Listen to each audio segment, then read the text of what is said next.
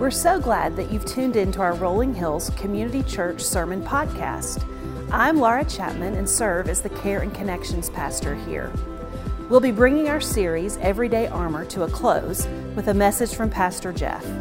We will face spiritual battles daily, but as Christ followers, we have a secret weapon found in the Holy Spirit. We hope and pray that this message brings you hope and peace today. Now, here's Pastor Jeff. Uh, well, good morning, Rolling Hills Church family. It is so good to be together today. Welcome to everybody who's in person here at our Franklin campus. Welcome to everybody who's joining in online from wherever you are in the city, the country, the world. I believe God brought us together today to hear from Him. And I'm so thankful that we can dive into His Word and we can grow deeper in our faith and we can worship our great God together as brothers and sisters in Christ. Also, welcome back to our series. We've been in this great series called Everyday Armor. We're coming to the conclusion of this series today. And, so, whether you've been here for all four weeks or this is your first week, I believe God's gonna speak to you. And I believe God's gonna challenge all of us through His Word. Because what we've been talking about is this is that we're in a spiritual battle. And you know, everybody's fighting a battle, right? But when we look around, we see that there is a battle that's happening. There's the physical things that are happening, but there is a spiritual battle that is taking place in our world. And there's good versus evil, and we see that playing out all the time. And, and a lot of times we forget, right, that we do have an enemy. But his enemy, his name is the devil, Satan, Lucifer. He is the father of lies. And his whole objective is to keep us isolated, separated from God. He blinds the mind of unbelievers like you don't know God, right? And then if you are a Christ follower, he wants you to feel isolated. He wants you to be ineffective for the kingdom. And so we have to understand this. We have to know that we're in this spiritual battle. Jesus said it this way the thief, that's the devil, he comes to steal, kill, and destroy.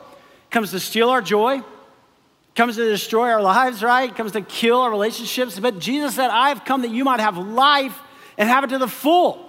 Jesus wants us to have a great life. Jesus wants us to thrive. Jesus wants our best life ever. And yet we have this enemy.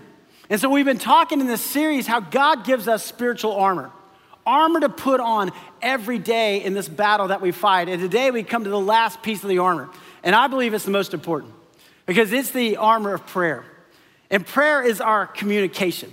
Do you, you know in a battle, right? You, you study military tactics and strategies. The first thing the enemy is going to do is go after the communications of the opposing army right? They know if they can cut off their communications, so we're gonna go after that towers, we're gonna cut off that communication because they cut off the communication with the commanding officers, then this group, this platoon, this legion, this, these soldiers are gonna feel isolated. Then, if they can cut off the communication between the soldiers, right, then you're isolated over here. And so their whole strategy is to cut off the communications. And then you can't call for reinforcements. You can't know if you got air support, right? You don't know what's happening on the ground. You are alone, you are isolated, and especially if you're over here by yourself. And I just want to say this in the past year, I think this has been part of devil's schemes. There's been a lot of things that have impacted us, you know, physically, but, but the impact on our nation, the impact on so many people spiritually and emotionally is taking a toll. Mentally, people feel isolated, they feel alone. And Satan's strategy is to keep you by yourself and you're isolated. And yet, God says, No, listen, listen, listen. You're not alone. oh, no, I am with you, I am for you. And God gives us this gift of prayer. Prayer, knowing that God is with us, being able to call out to Him, cast your cares on the Lord. Why? Because He cares for you and saying, You are not alone. You have brothers and sisters in Christ who will pray with you, who will pray for you, who lock arms with you in the battle because our God is greater and our God will win the battle. So if you have a Bible with you today, I invite you up with me the book of Ephesians. Ephesians chapter 6. Ephesians chapter 6. So if you're kind of new to the Bible, great. Hey, open to the middle and go to the right. You'll be there. If you have an online device, you can go in U YouVersion and follow along with us. Uh, if you need a Bible, there's some Bibles in the back. But I'd love for you to unpack God's word today as we do that together. Now, Ephesians was written by the Apostle Paul. All right, so the Apostle Paul planted this church in Ephesus, and Ephesus was a pretty growing, dynamic city, you know, pretty wealthy, pretty successful city. So Paul goes there on a mission trip, plants the church. Now, years later, he's writing this letter back to the church in Ephesus. And now, Paul, when he's writing this, is in prison in Rome. He's in prison for being a Christ follower. He's being persecuted. He's in prison for planting churches. And he's chained to a Roman guard, right? And so here he is in prison writing this letter. In Ephesians 1 through 3 is all about praising God and worshiping, and then who we are, the great doctrine and theology in, in chapters 1 through 3. And then chapter 4, he kind of turns a corner. And he says, This is how you live out your faith. If you are a Christ follower, this is how you live it out. And he talks about in chapter 5 your marriage, right? In your home. He talks about in your workplace. He talks about in the church, the church, the body of Christ, how we need to be unified together. And then he comes to the last part here. And in chapter 6, verse 10, I'm just going to read this because this is what we've been talking about this armor of God. He says, Finally, be strong in the Lord and in his mighty power. It's not just your power, right? It's his power. You live in the power of God. Put on the full armor of God, not just a piece here and there, right? No, the full armor of God, so that you can take your stand against the devil's schemes. He's like, understand that you got an enemy who is scheming against you. For our struggle is not against flesh and blood. It's not just in the physical, the things that you see. No, it is against the rulers, the authorities, against the powers of this dark world, and against the spiritual forces of evil in the heavenly realms. Therefore, put on the full armor of God, so that when the day of evil comes, you may be able to stand your ground, and after you have done everything, to stand. He's like, I want you standing at the end, right? When you meet Jesus, I want you standing strong and firm in your faith. And then he gives us the armor. He says, Stand firm then with the belt of truth buckled around your waist, with the breastplate of righteousness in place, you know, covering your heart, and with your feet fitted with the readiness that comes from the gospel of peace. In addition to all this, take up the shield of faith with which you can extinguish all the flaming arrows of the evil one. Take the helmet of salvation and the sword of the Spirit, which is the word of God.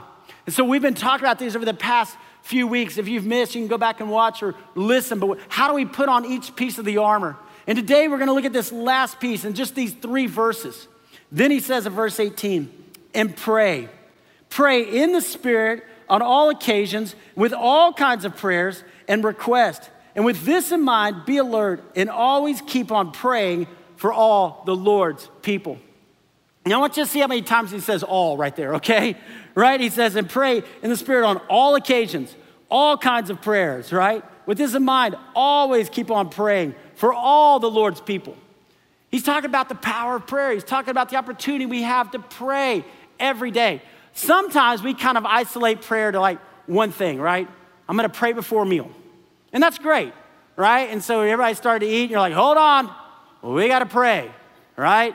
rub a dub dub, pass the grub. Okay, you know, like we did it, check it off, let's move on, you know. But, but I think it's great to pray, right? Pray before a meal because what you're doing is you're thanking God for the food, right? You're thanking Him. You're realizing there's people in the world who don't have all of this. God, thank you. You're giving Him praise and glory. You're also setting a pattern if you're a parent or a grandparent. Use that moment, man. Be intentional. What you say in that moment, what you teach in that moment. But He's saying it's not just that one time that you pray. Right? You can pray at night before you go to bed. You pray over your kids. You pray with your roommates. You pray around. You, you can pray in the morning when you wake up. You say, God, here I am. Use me today. You have all these occasions to pray, to live that out. Then, verse 19 pray also for me, that whenever I speak, words may be given me, so that I will fearlessly make known the mystery of the gospel, for which I am an ambassador in chains. Pray that I may declare it fearlessly as I should. Now, what stands out to you about that? Here's what I think Paul says, Hey, pray for me, but pray for me that I can proclaim the gospel. Now, I gotta tell you guys, if I'm in prison, chained to a Roman guard, I'm gonna be like, Hey, pray for me that I get out of here, okay? Like, I pray that I get delivered. Pray that these doors would fly open and I could walk out and not be attached to the smelly guard, right? Pray, pray, pray. But he's saying, No, no, no, no. You pray for me in here. You pray for me in the middle of this circumstance and pray that I can proclaim the gospel. Wow. You see, that's a different perspective. and maybe you find yourself in a circumstance you, you didn't think you would be in. Maybe you find yourself in a work job that you don't like, or maybe you find yourself in a neighborhood or in a relationship or wherever you are. But you begin to pray, God, use me in this relationship.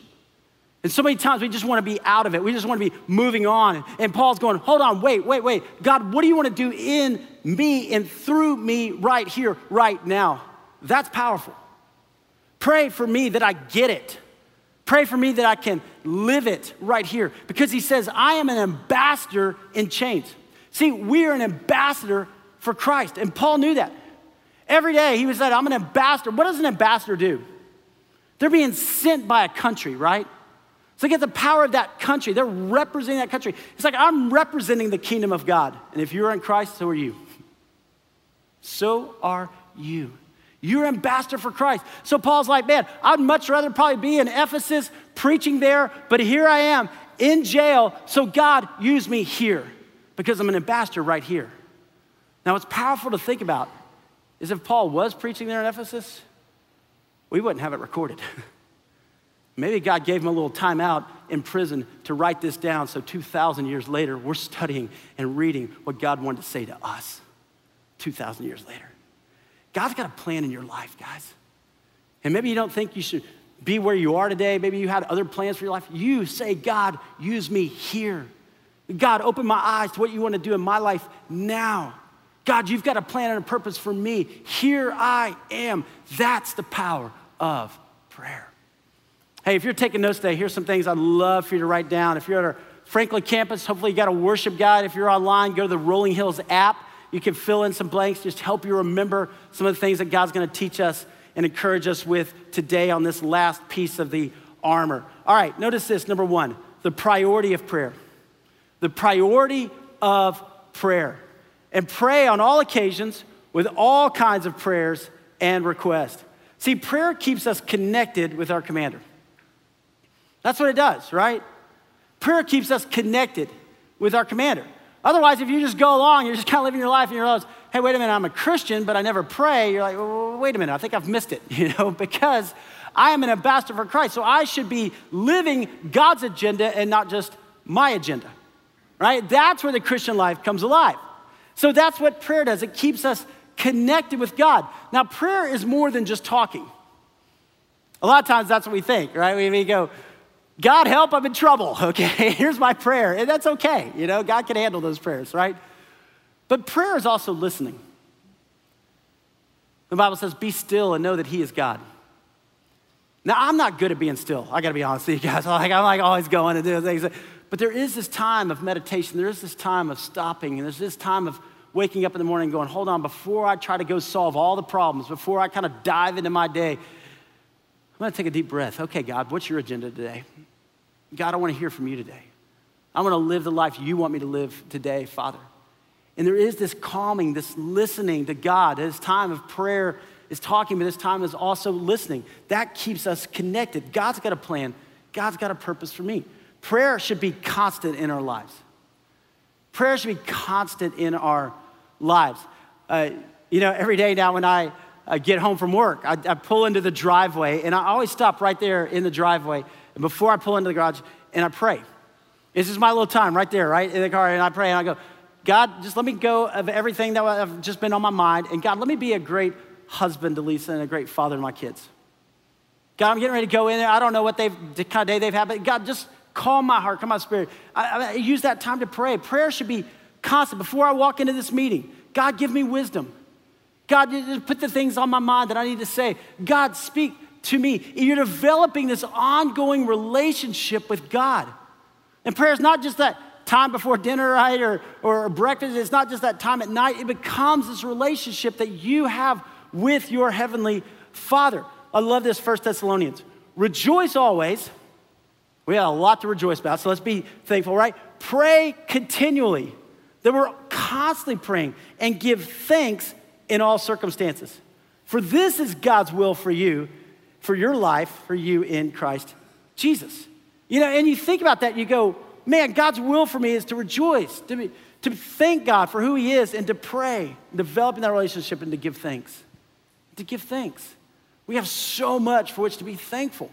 And then we develop this constantly praying, praying continually in our lives. Prayer is a defensive weapon and an offensive weapon.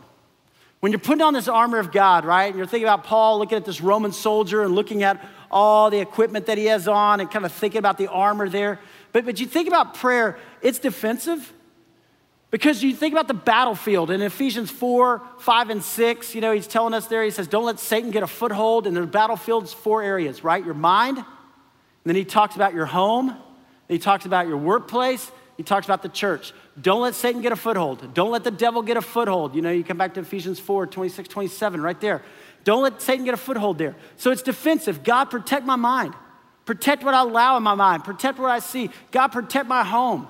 Protect my relationships my roommates or, or my spouse or my children. God, protect, God, my workplace. God, protect your church. Let us be about what you've called us to be about. Let us be unified together. It's defensive, but it's also offensive. Prayer is offensive. Look at this for Second Corinthians. For though we live in the world, we do not wage war as the world does. The weapons we fight with are not the weapons of the world. On the contrary, they have divine power to demolish strongholds. Yes, that is awesome. We demolish arguments and every pretension that sets itself up against the knowledge of God, and we take captive every thought to make it obedient to Christ. Guys, you have the power to demolish strongholds. That's what prayer does. See, some of you, some of you, you grew up with generational sin. And it's in your life, it's in your family. And maybe it's alcoholism. Maybe it's anger. Man. Maybe it's abuse. But you can be the one to stop that. You begin to pray, God, bring your spirit here. Let me stop this in my family. God, demolish this stronghold that's been over our family. God, I ask you to come and I make it a priority to pray. You can change your entire family tree because of what God can do as He demolishes strongholds. That's the power and the priority of prayer in our lives. All right, look at this one. Number two, the purpose of prayer. The purpose of prayer. With this in mind, be alert, hey, and always be praying for all the Lord's people. Prayer makes us more aware of what is really happening. That's what prayer does. It makes us aware of what's really happening. You know, you get an argument with your boss or, or something happens at work, and you're like, hold on now. What's really going on there? Is Satan trying to get a foothold? How am I going to respond to this? What am I going to do? You know, there's times if you're a parent, right, you discipline your children and we're called to. But I encourage you, never discipline out of anger. Always stop before that moment and pray. God, give me wisdom. God, I love my child. Let, let, me, let me discipline out of love. And in that moment where you stop, and in that moment where you pray, it changes everything. It, it does. Because so often we're mad, right? They've done something, we're like, oh, what have you done? You know, and you're like, oh, hold on, hold on, hold on, hold on. Let me pray. And it calms your heart, it calms your spirit and you becomes aware of what's going on. And then how do I love them? How do I discipline them? How do I help them be better? Because I do love them. That's the power of prayer. That's the priority of prayer. It makes us aware of what's really happening. See, prayer changes our perspective. That, that's what prayer does right here for the Apostle Paul, right? Changes his perspective. I don't want to be in jail, but since I'm here, okay, God, use me. It, prayer changes our perspective. It takes our mind and our eyes off the problems and it puts it onto God. God, you're doing something bigger. You're growing me, you're maturing me. It's sanctification, becoming more like your son Jesus. Hey, change my perspective in the middle of this. Prayer gives us confidence in God. I think that is so big. Because we don't have confidence in our own power, right? We understand we can't fix this. We understand we can't solve this. But we understand too that our God is greater. We understand that our God is for us. And so we just look and we go, man, I got confidence, not my own ability, but I got confidence in God. That's prayer. That's the purpose. That's what God wants for you and me. Oswald Chambers, I love Oswald Chambers, but he says this great quote Prayer is not preparation for the greater work, prayer is the greater work. You got to memorize that, right? Okay, because see, what we often do is this uh, oh no, I'm getting ready to go to this meeting or I'm getting ready to have this conversation. You know, I got the, you know, to find the relationship talk or whatever it is, right? I'm getting ready to go. And so I'm going to pray real quick and then I'm going to go and I'm going to have the talk or I'm going to talk and I'm going to fix this, right? But no, no, no. Prayer is not preparation for the great work. Prayer is the great work. It's the time on your knees. It's the time of submitting your will to God's will. It's the time of saying, God, I'm going to go in open handed. God, what do you want to do in this situation? Ooh, that's the purpose of prayer. All right, look at this the power of prayer. The power of prayer. Pray also for me. Look at that. Pray also for me. That whenever I speak, words may be given me so that I will fearlessly make known the mystery of the gospel for which I am an ambassador in chains. Look, be willing to ask for prayer. Paul, super Christian Paul, right? He's like, hey, you guys, pray for me. It's not easy being in this jail. It's not easy where I am. Pray for me. Sometimes, sometimes there's like, especially guys, you know, we're like, ah, I'm, I'm fine. I'm okay. I'll figure it out. You know, it's like, eh, no, be real, be honest. Ask your spouse to pray for you, right? Ask people to pray for you. Hey, guys, I need you to pray for me. I tell you, it means so much to me when people text me and they'll say, Hey, I'm praying for you right now, or they get an email, or people stop by, and I need that. This past year has been crazy. It's been hard. It's been unprecedented, right? I mean, you got, you got everything that's been happening with COVID, you got everything that's happened with the elections, you got racial tensions. I mean, it's been stressful, but your prayers, it matters. Be willing, be vulnerable, be real, and say, hey, would you pray for me? I need it. I need help. I need hope. I need, I need prayers. See, remember what Satan wants to do? He wants to get you isolated, right? He wants, when you're isolated, you're vulnerable. I mean, just go watch the Discovery Channel, right? Every wildebeest who wanders off by himself, they get dominated every time, right? There's a whole pack of lions just waiting for pounce on that one wildebeest. He's gone, okay? You know, why? And he's looking over like, uh-oh. You know, like at a moment of realization, like, I mean, the whole herd's over here.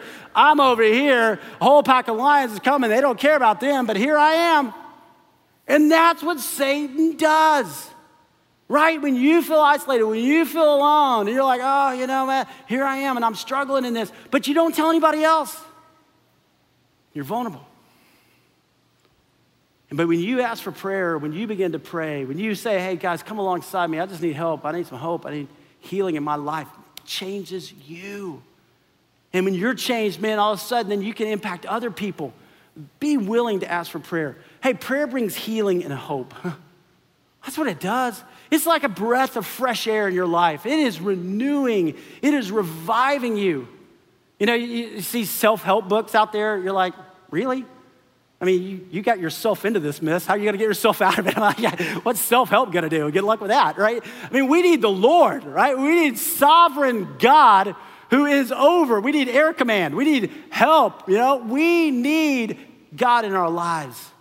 And He's the one who brings healing and hope. And that's what prayer does, right? The same power that raised Jesus from the dead is available to us. Mm. Don't ever forget that. The same power that raised Jesus from the dead is available to you. And so often we don't even tap into it. No, we're just fighting on our own. We're doing it ourselves instead of going, hey, I'm going to call out to the God of the universe who raised Jesus from the dead. I want you to hear today from one of my good friends, Scott Kuhn. And and Scott's a leader here at our church. He's just an amazing man. He's just a godly husband and father. And, and over this past year, I mean, Scott's been in a battle. Uh, uh, there's been a lot going on in his life. And some of you know, and some of you have been praying with him and for him. Uh, and so, Scott, thank you for sharing a little bit of your story. Would you just kind of update us? Some people know what's been going on in your life, and other people don't. Just give us a little update on what, what's been happening. Sure, yeah. Um, January of last year, uh, I was diagnosed with uh, an aggressive form of leukemia and uh, spent quite a bit of time in the hospital and several rounds of chemo and some immunotherapy and different treatments. Ultimately, I had a uh, stem cell transplant in September of last year. And praise God, here we are six months later, and I am still officially in remission. So, amen, amen. That's awesome. wow. Thanks. That's what have you learned? I mean, over the last year about the importance of prayer. What, what has God been teaching you? Yeah, I, you know, I, have learned a lot. Um, I think that uh, I was one of those guys that's like, hey, I'd rather do something tangible. I'd rather go do something physical that I can see. But uh, I've been reminded, particularly last year, at the fact that the creator of everything mm. has invited us to have a relationship with him, and he's invited us to speak with him. And so, why do I so often not do that? And so, it's just the power of that and how it grows my relationship with Him more than any other thing I can do is prayer. And so, the, the Creator's called us to do it. Um, and then, quite, quite frankly, I've never been in a situation where I was helpless physically. Um, I, and it's a very humbling situation. And there were even times during my treatment where I couldn't physically or mentally utter my own prayer. I couldn't speak, I couldn't do things. And so having fellow believers join arms with us and fight that battle with us was so um, encouraging and, and humbling and powerful. Um, and then lastly, I think just we tried to keep on track with making sure we were praying for God's will. We certainly prayed that I would be healed, and we are grateful that to this point He has done that on earth. Um, but our prayer has been and continues to be whatever His will is. We pray that He grows our faith and that we accept that and have the faith to know that that's that He's in charge. Mm. Well, what encouragement would you give to all of us about praying for ourselves, but also praying for others? Yeah, I, I think again, it's, it's it's powerful. There's this vertical connection with the Lord that we have been invited to participate in, and um, it is so powerful. And I think that the more you do it, the more um, maybe comfortable you get or more consistent you become with it. But there's also this horizontal connection with fellow believers and, and people like you and the staff here have been great to pray for me and people in the church and people I don't know, my small group, family, coworkers. Um, there was a point um, early on in my diagnosis where we know that one particular weekend, and we're just aware of people in Haiti, the Amazon, multiple countries in Europe, several states were all praying for my health at one time. And that's humbling and it's powerful. Um, and it grows those connections deeper than really anything can with your brothers and sisters. And really, just one kind of one practical thing that I have tried to work on, uh, and, and I may have heard it from you or somebody on stage at some point in the past, but um, more often than I'd like to admit, I have told someone I'd pray for them, and then I forget and I didn't do it. And so, and then I'd see that person again, and it'd be like, oh man, I didn't. Mm. And so, um, what I've tried to do is stop right then and pray for them. You know, if I'm on the phone with them and they bring up a situation, a new job, or a relationship trouble, or a health thing, or whatever it is, um, just saying, hey, can I pray for you right now? And again, that works on that connection. We're, we're petitioning the Father together, but we're also, I mean, here's two believers locked in arms praying together.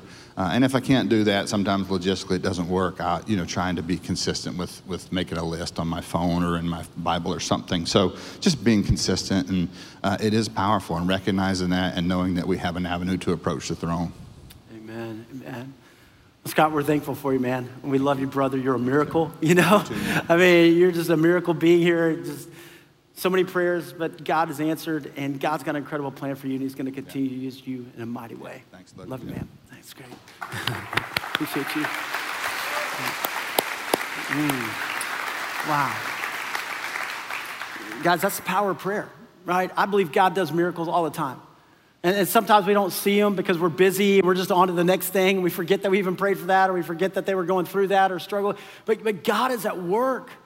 God is at work and miracles still happen today. And so for us, man, just to recognize the power of prayer and then this last section, I want you to see this the potential of prayer. The potential of prayer. Pray that I may declare it, I love this word, fearlessly. And Paul's like, pray that I may declare it fearlessly as I should. prayer changes things, and prayer changes us. Prayer changes things. You know, Paul recognized I'm chained to this Roman guard, but I have the opportunity to share Christ with this Roman guard.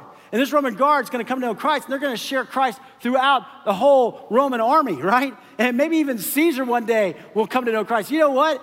Within 250 years, the entire Roman Empire becomes Christian. and you think about the influence that God is using. Prayer changes things, yes, but prayer changes us. Prayer changes us. we begin to pray. We realize the dependency that we have on God. We realize that God is at work in our lives. We realize that God wants to bring hope and healing into our hearts and into the people around us. It just makes us more aware of everything around us. Prayer brings God into the situation. Prayer invites God. God, I'm being challenged in my mind. This temptation keeps coming and coming. God, come in, guard my mind. God, guard my heart. God, come into my marriage. And maybe if you're here and you're having challenges in your marriage, have you prayed about it? A lot of times people come in and, and they'll sit down with me and they'll talk about what's going on in marriage. And I'm like, hey, hey guys, time out. Have you prayed? Well, no. Never? No. You're like, well, how about that? How about we start there? How about we start at that place right there? It's amazing. I mean, you begin to pray for your, your workplace, you begin to pray for your church. Every time I pull in the parking lot, I pray God's presence over this place. I pray for you. I've been praying for you for a year, right? And just pray for everybody who calls Rolling Hills Church home. But when we pray, we're inviting the God of the universe into the situation. Hey, what are you praying for? What are you, what are you praying for?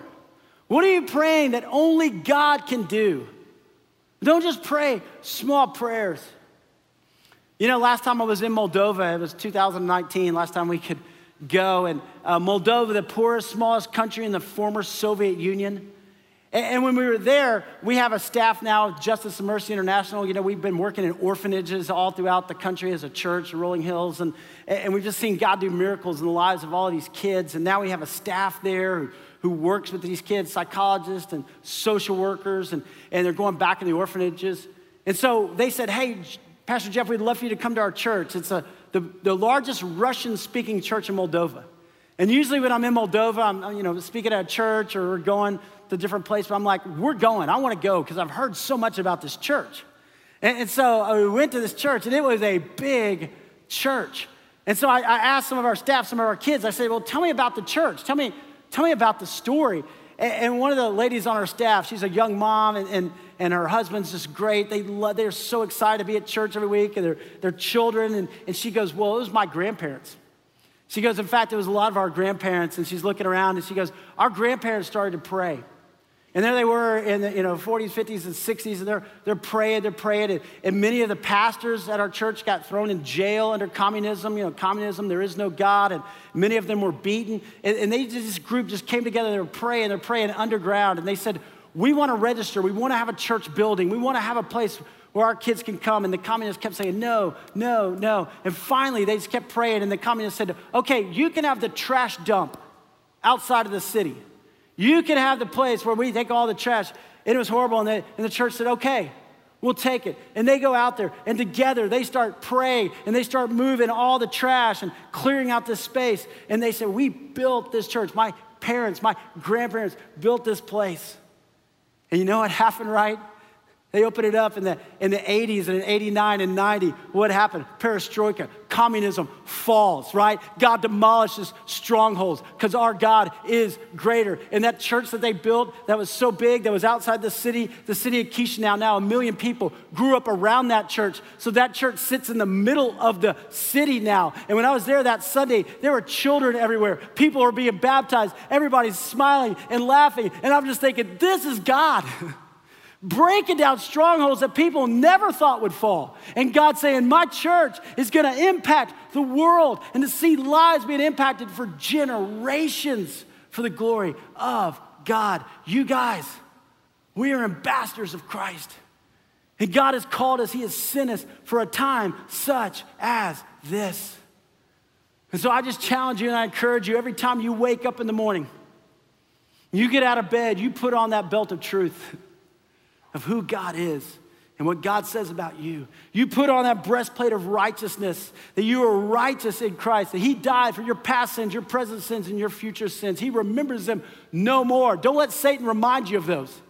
Don't let Satan hold you back. You put on those sandals, that gospel of peace. Whenever situation you walk into, you bring peace. You take up that shield of faith. You know what you believe. When those flaming arrows come, they'll be extinguished. You put on that helmet of salvation. You know who you are. You are a son or a daughter of the King of Kings and Lord of Lords because Jesus paid the price for you. And you take up the sword of the Spirit, the Word of God. And then you pray. Pray for God to move. Pray for God to work. Whatever strongholds need to be demolished, you pray. You know, the Roman soldiers, when they would go into battle, right, they they have the armor on and they would come up against a fortified city and it would seem overwhelming. And there's people up there with archers, you know, going and firing flaming arrows. And those Roman soldiers would come together, this legion, 6,000 to 8,000 of these guys. And they would come, and when those arrows started to come, they would just get down on their knees and they would put that shield right up there. The guy next to them would put a shield above them, the next guy right next to them. And those shields would lock in together. It's amazing. And those arrows are coming and they're just hitting the shields, they're falling down. And when they run out of arrows, they would stand up and say, Let's go forward. And you think about that, that's the church. We get on our knees. We pray for one another. We pray that God would move in a mighty way. We lock arms with brothers and sisters in Christ, and we realize that God is doing a greater work right here, right now. Guys, let me just tell you, let me just tell you how all this ends. Let me just tell you, go to the book of Revelation, very last book of the Bible, and it tells us this. And the devil who deceived them was thrown into the lake of burning sulfur, where the beast and the false prophets have been thrown. They will be tormented day and night forever and ever. Then I saw a great white throne and him who was seated on it. you know what that is? Right after this time of tribulation, Christ is going to return and he's going to say, No more, no more pain, no more suffering. And you're like, Well, come on back, Jesus, let's go right now. What are you waiting for?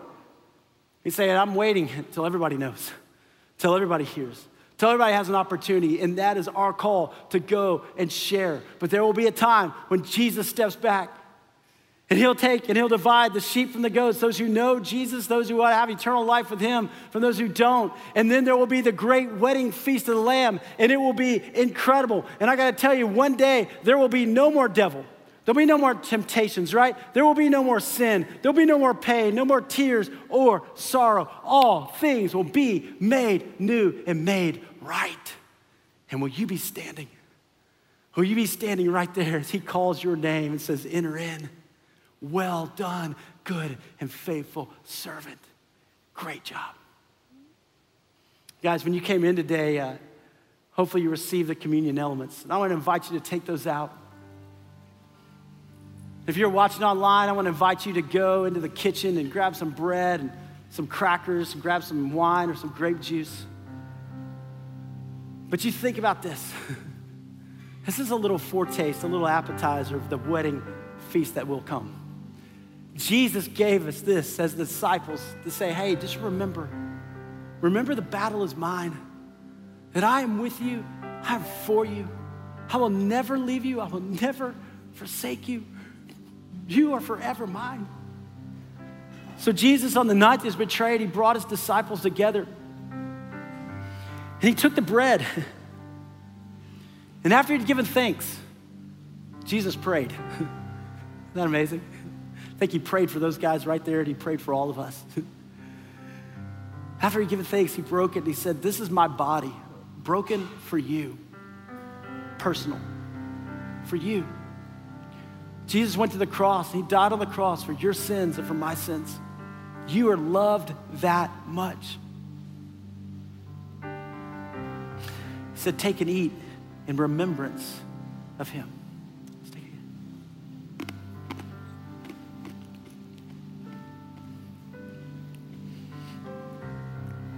And after supper, he took the cup. He said, This is the new covenant. Before you were under the old covenant, right? You sinned, you messed up, you were out. Holy God, sinful man.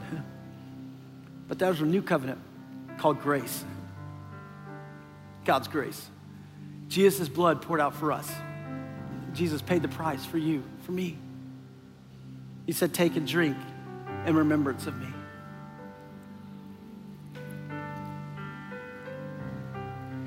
Jesus said, For whatever you eat this bread and you drink this cup, you proclaim the Lord's death until he comes. He's coming back, guys.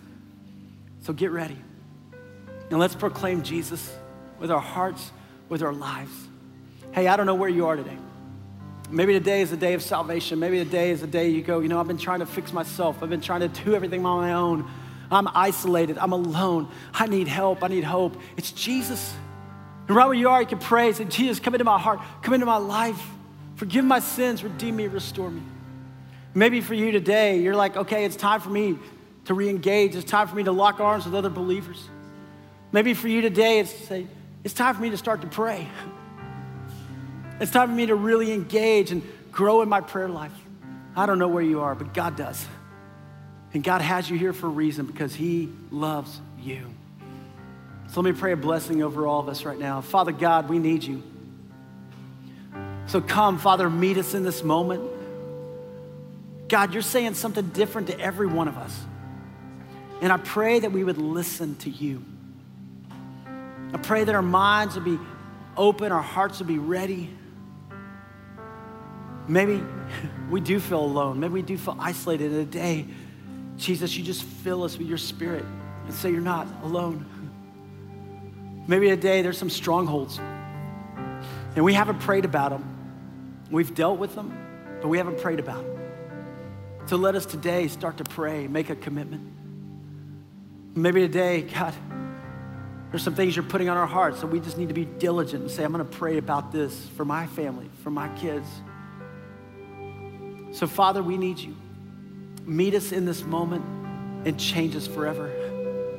We are your sons, we are your daughters, and you love us more than we even love ourselves. So, speak to us right now.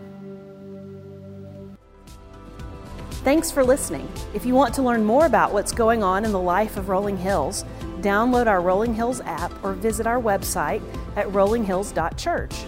From there, you can follow us on Instagram and Facebook to stay up to date on what's happening and ways you can connect. We're thankful for you.